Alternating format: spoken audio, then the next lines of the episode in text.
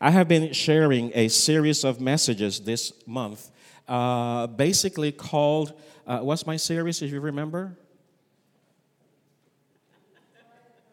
Huh? No, that was last month. That was good.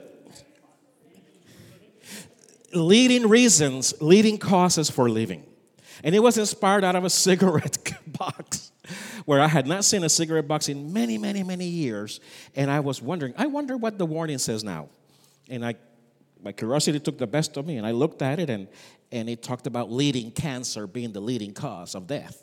Well, there are many causes of death in our life. There is actually uh, the cause of death uh, uh of, of uh, not only cancer, but also heart disease. We have accidents, we have murders, we have a lot of things that take people's lives away. And you know, for a while there, when I was a student of psychology, I, I, was in the universities and in the graduate schools when this transition was happening from clinical psychology. We knew what was wrong with people. We, at least we thought we did. We had theories, we had hypotheses, we have behavioral uh, uh, uh, uh, conditioning, and we have a lot of good stuff to work with people when they were sick. So we knew the psychological dynamics of when people were sick. And it was right around that time that somebody said, So we know the dynamics of when things go wrong. Have we ever thought of the dynamics of when things go right? No. But they begin to think about that, and they begin to think if we know this leads to this bad behavior, this bad feeling, attitude, cause, and, and, and, and, situation, maybe developing psychosis, I wonder what prevents a lot. And out of preventive psychology, which was one of my specialties, the whole thing came about, which is now called positive psychology, which is the research of what works. Instead of what's wrong and how to fix it, why don't we start with what works best? Does that make sense? That is why then we are dealing with this cost, leading causes for leaving. What we know what's bad for us. Why can't we talk about what is best for us? Why can't we talk about what is best for our lives spiritually? Why can't we learn about those things that change, transform, and make us better human beings, not only for ourselves, but our families and our extended community?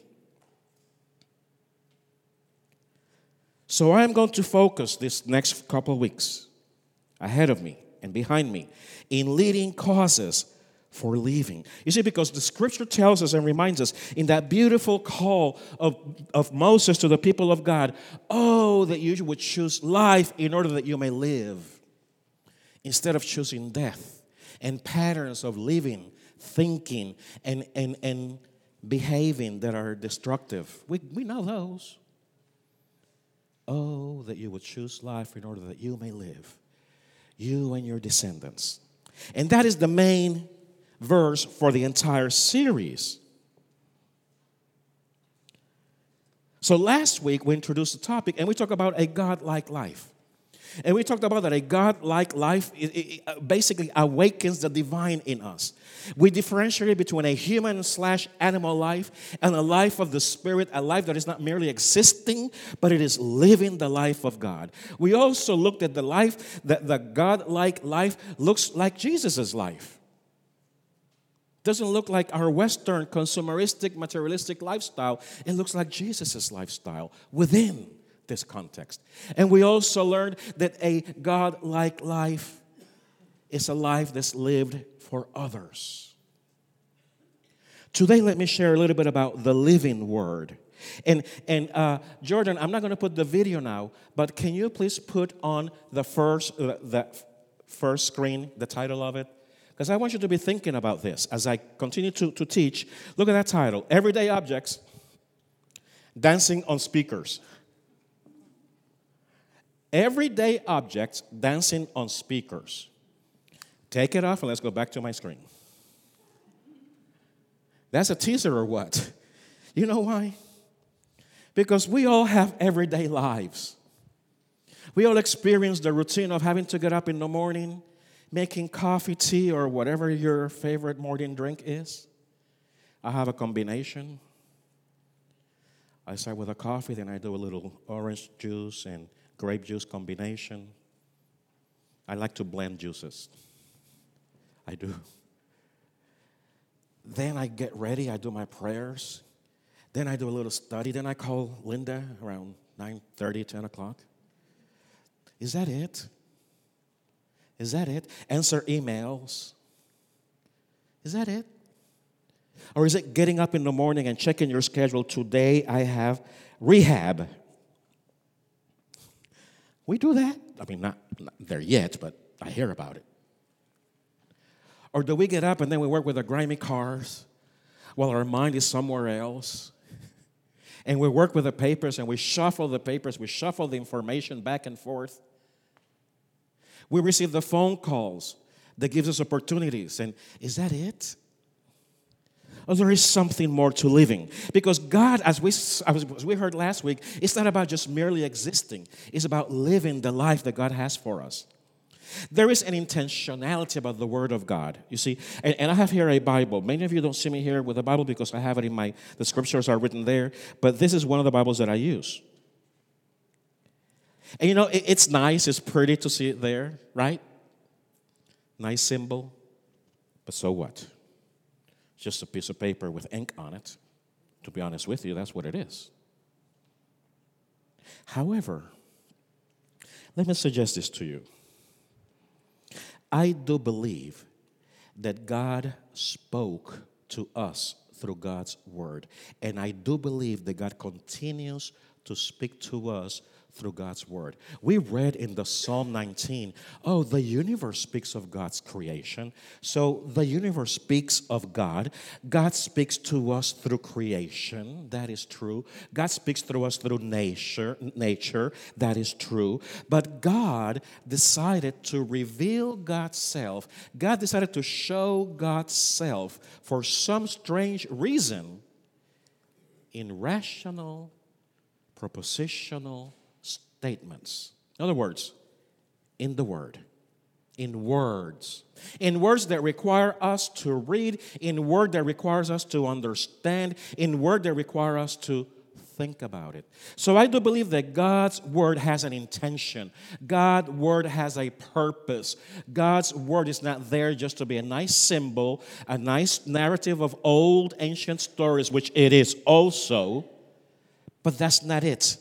Listen to how Isaiah the prophet describes the Word of God. And listen to how he uses two metaphors to coach, to kind of put the parenthesis on the real statement. Listen to this.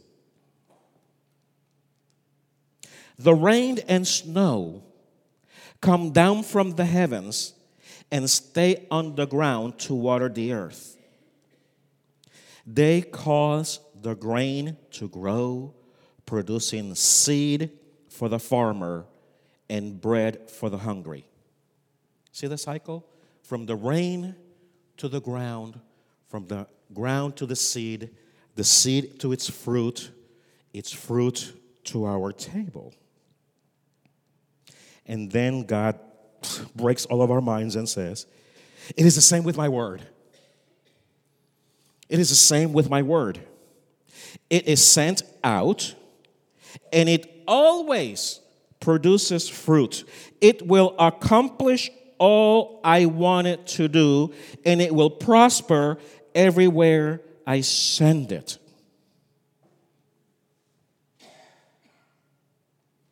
Is that what he's talking about? How does that happen? So I don't see it moving, I don't see it active. Jesus himself also said about the Word of God. Jesus went even a little bit more bizarre. Jesus was described to have been the Word becoming what? Human. So now the Word of God is becoming human. This is what we call in theology the incarnate Word. The Word becoming flesh and lived amongst us spoke amongst us, walked amongst us. You see, that living word, Jesus even said of himself, the Spirit alone gives eternal life. Human effort, get this, human effort accomplishes nothing. So if you think you're going to heaven because you come to church every Sunday, you've lost it. The Spirit alone gives eternal life. Human effort accomplishes nothing. And then Jesus said, The very words I have spoken to you are spirit and life. That's in John 6 33. The very words I speak to you are spirit and life. Jesus is saying that when he speaks to the sickness, the sickness leaves. Jesus is saying that when he speaks to injustices, the justice rises. Jesus is saying that when he speaks about love, hate must melt away. He is saying, Get up, walk and go. And we get up, we get we get walking and we get going in his power. He opens the eyes for us to see. He touches us so that we can feel and be transformed. He speaks to us and we listen. His sheep always listen and understands his voice. And as the text says in the New Testament, our main text, which is found in the book of Hebrews, it says the Word of God. It talks about the Word of God in chapter 4. You see it there? The word of God is live. Is what? Is alive. What, is, what does it say? Is alive and what? Active. And, and what does it do? Tell me.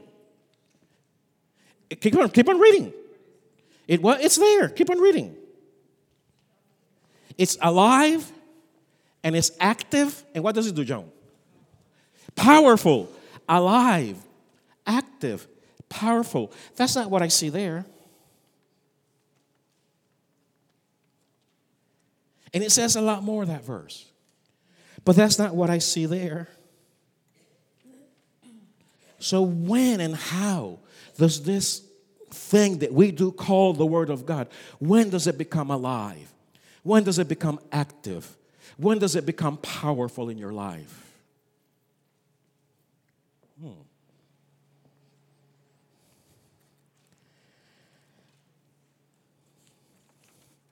You think I have the answer? Yeah.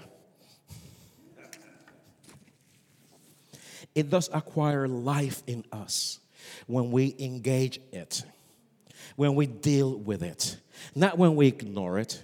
Because God always has a living word for us. God has a living word for our future. God has a living word for your future. Look at what it says in Philippians 1 6. I am sure of this. I love other versions that say, I am absolutely convinced of this. The old classic one says, I am confidently sure of this, that he who began the good work in you, who's he? Jesus. He who began the good work in you will do what? Will bring it to completion at the day of Jesus Christ. Isn't that a good word for your future? How does that make you feel about stepping out and risking your life for others? How does that make you feel about making a statement about justice in this community?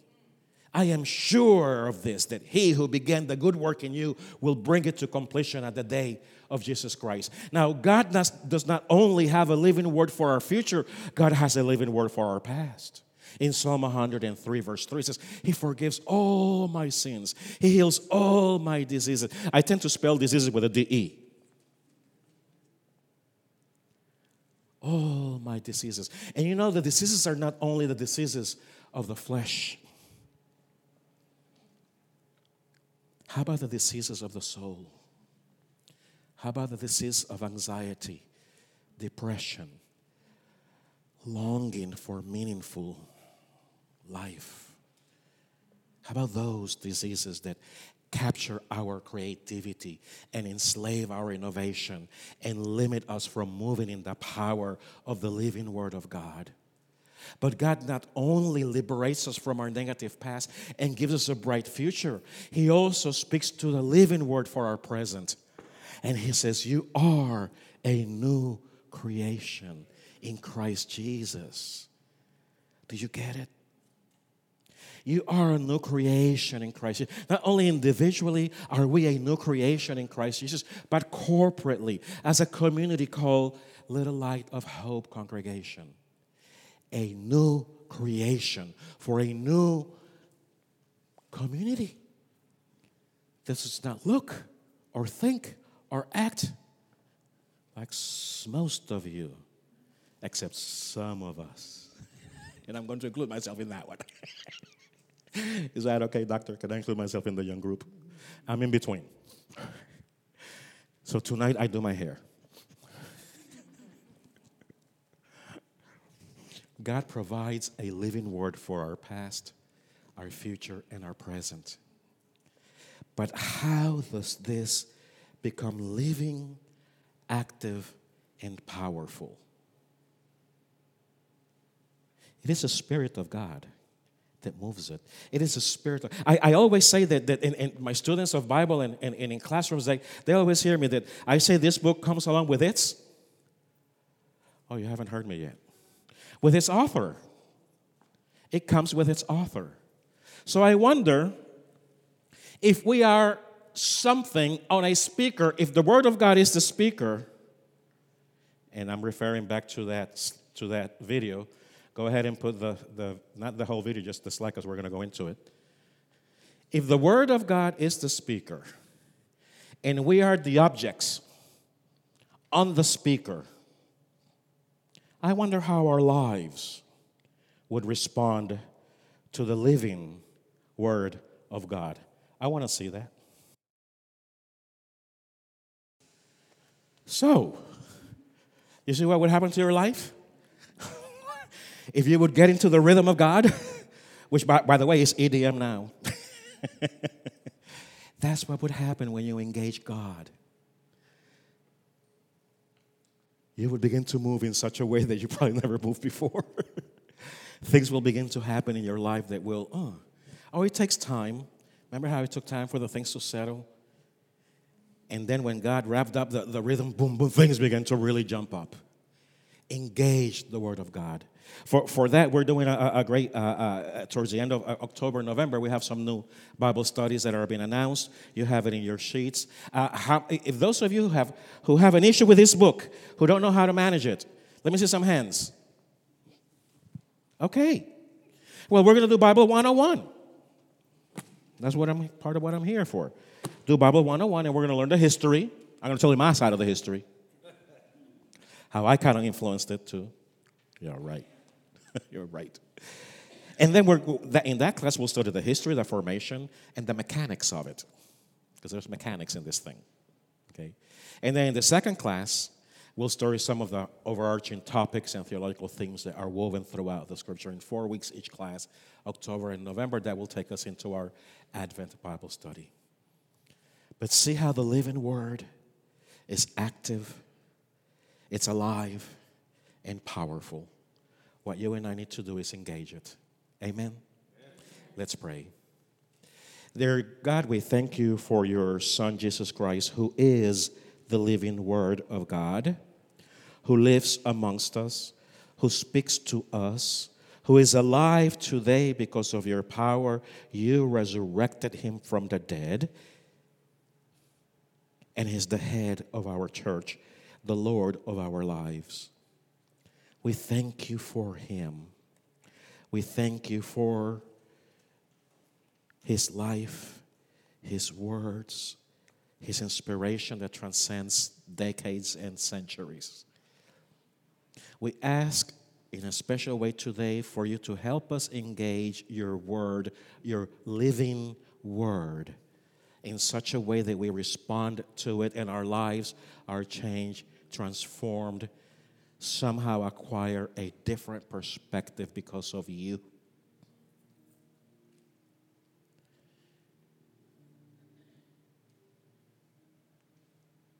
We thank you, Lord, for Jesus who taught us to say this amazing prayer together Our Father, who art in heaven, hallowed be thy name.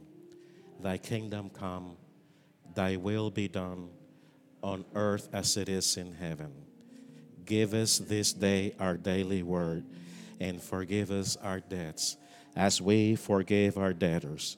Lead us not into temptation, but deliver us from evil. For thine is the kingdom and the power and the glory forever. Amen.